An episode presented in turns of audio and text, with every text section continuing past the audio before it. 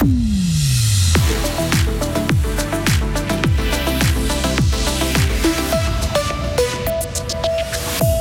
L'HFR peut mieux faire avec ses patients, notamment en matière de transfert et de communication, mais promis juré, il prend des mesures. Le numérique dès l'école enfantine, oui, mais à bon escient. Le canton présente sa stratégie, un projet à près de 70 millions de francs. Il n'a pas réussi à se défiler. Donald Trump comparaîtra en mars prochain pour ses tentatives de bidouiller le résultat de l'élection présidentielle de 2020. Un procès historique. Il n'y a plus de saison, ma petite dame. Hein. Une journée maussade et fraîche, 16 degrés tout au plus. Le soleil et la douceur, heureusement, feront leur retour demain, mardi 29 août 2023. Bien le bonjour Sarah Camporini. Bonjour Mike, bonjour à toutes et à tous. Qu'est-ce qui cloche à l'hôpital fribourgeois L'établissement dresse le bilan des plaintes de patients qu'il a reçus l'an dernier et transmis en juillet au conseil d'administration de la HFR. Le document réunit les plaintes donc, mais aussi les événements indésirables signalés par les employés, ainsi que les formulaires de satisfaction retournés par les personnes hospitalisées. Léo Martinetti, qui a pu le consulter, nous fait un petit topo de la situation. Dans leur retour, les patients de la HFR et les professionnels de la santé qui y travaillent citent le plus souvent trois domaines qui posent problème. Il y a ce qui concerne les diagnostics et les thérapies, par exemple la prise en charge de certains patients. Autre point, les processus et l'organisation, beaucoup d'attentes et quelques problèmes avec les transferts de patients. Enfin, la communication avec les patients ou leurs proches.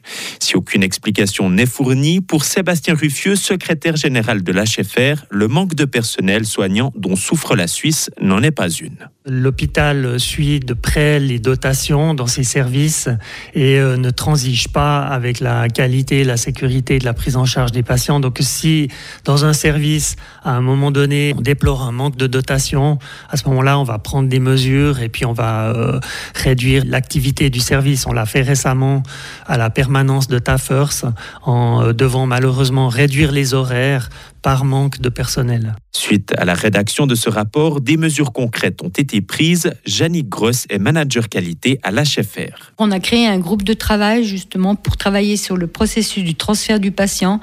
Ensuite, on a aussi mis en place euh, et revu les repas des parents qui accompagnent leurs enfants avec une meilleure communication. Et la troisième, c'est des outils euh, de communication à l'interne qui permettent aussi d'améliorer la performance des équipes et la sécurité des patients. L'an passé, l'HFR a reçu plus de 120 plaintes et 1600 formulaires de satisfaction ont été retournés. Et point positif, 90% des personnes hospitalisées qui ont, qui ont répondu au questionnaire satisfaction recommandent l'HFR. Utiliser l'informatique dès les classes enfantines et primaires. c'est l'un des objectifs de la nouvelle stratégie d'éducation numérique cantonale. Le Conseil d'État l'a présenté hier en conférence de presse. Toutes les classes à partir de la 1H seront équipés de tablettes ou d'ordinateurs dès la rentrée 2025. L'objectif est de généraliser l'emploi des nouvelles technologies dans toutes les branches.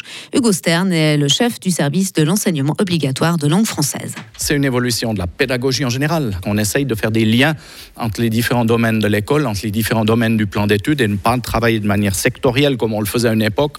Ici, aujourd'hui, la vie en général nous demande de faire des liens, d'être connectés, je dirais, de manière générale entre les différents domaines, de réfléchir de manière large plus ouverte. Et ça, c'est l'idée de ne plus seulement faire de l'informatique lorsqu'on est à la salle informatique, mais de l'utiliser quand c'est utile, quand ça apporte une plus-value aux apprentissages. Donc ça, c'est une utilisation beaucoup plus actuelle et beaucoup plus passionnante, j'ai l'impression. Le coût total de la nouvelle stratégie d'éducation numérique s'élève à 68 millions de francs. Une votation populaire pour valider son financement devrait avoir lieu à la fin de l'année prochaine. La canicule semble déjà loin, Sarah. Oui, plusieurs cols alpins, dont celui du Gothard et du Simplon, sont fermés depuis hier en raison de fortes précipitations.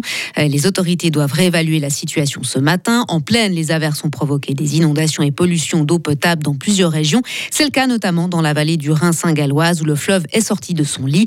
La situation s'est toutefois détendue la nuit dernière, par exemple avec la baisse des eaux de la Ture en Turgovie ou encore de l'Inn en Bas-Saint-Gadine.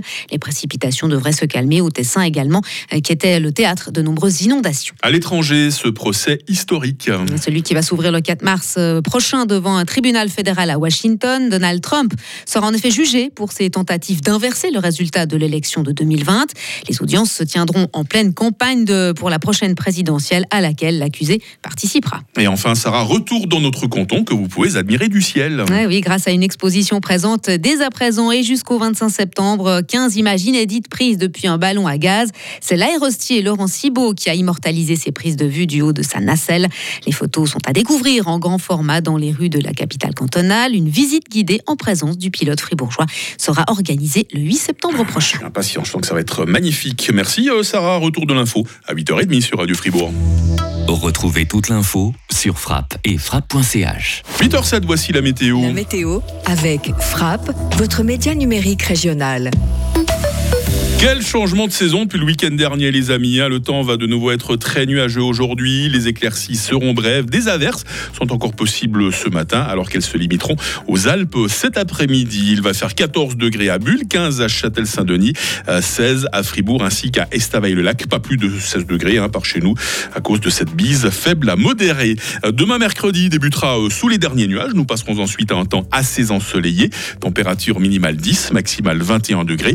Et le soleil nous accompagne accompagnera toute la seconde moitié de la semaine. On verra le mercure entamer une hausse euh, lente, mais une hausse. 22 hein. degrés jeudi, 24 vendredi, 25 euh, samedi et 26 dimanche. Vous pensez qu'on aura de nouveau des canicules la semaine prochaine oh, Je pense pas. Hein. on est mardi, on est le 29 août, 241e jour. C'est la fête des Sabines aujourd'hui. La lumière du jour, ah bah, c'est de 6h46 à 20h.